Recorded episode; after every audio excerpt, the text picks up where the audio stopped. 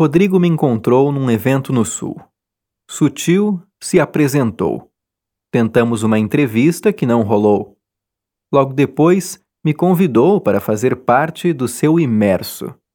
E eu imergi. Li e reli. Entendi o que tínhamos em comum e o porquê do convite. A proximidade com o amor, o café e a chuva. A intimidade com a tristeza, a melancolia e a culpa, talvez.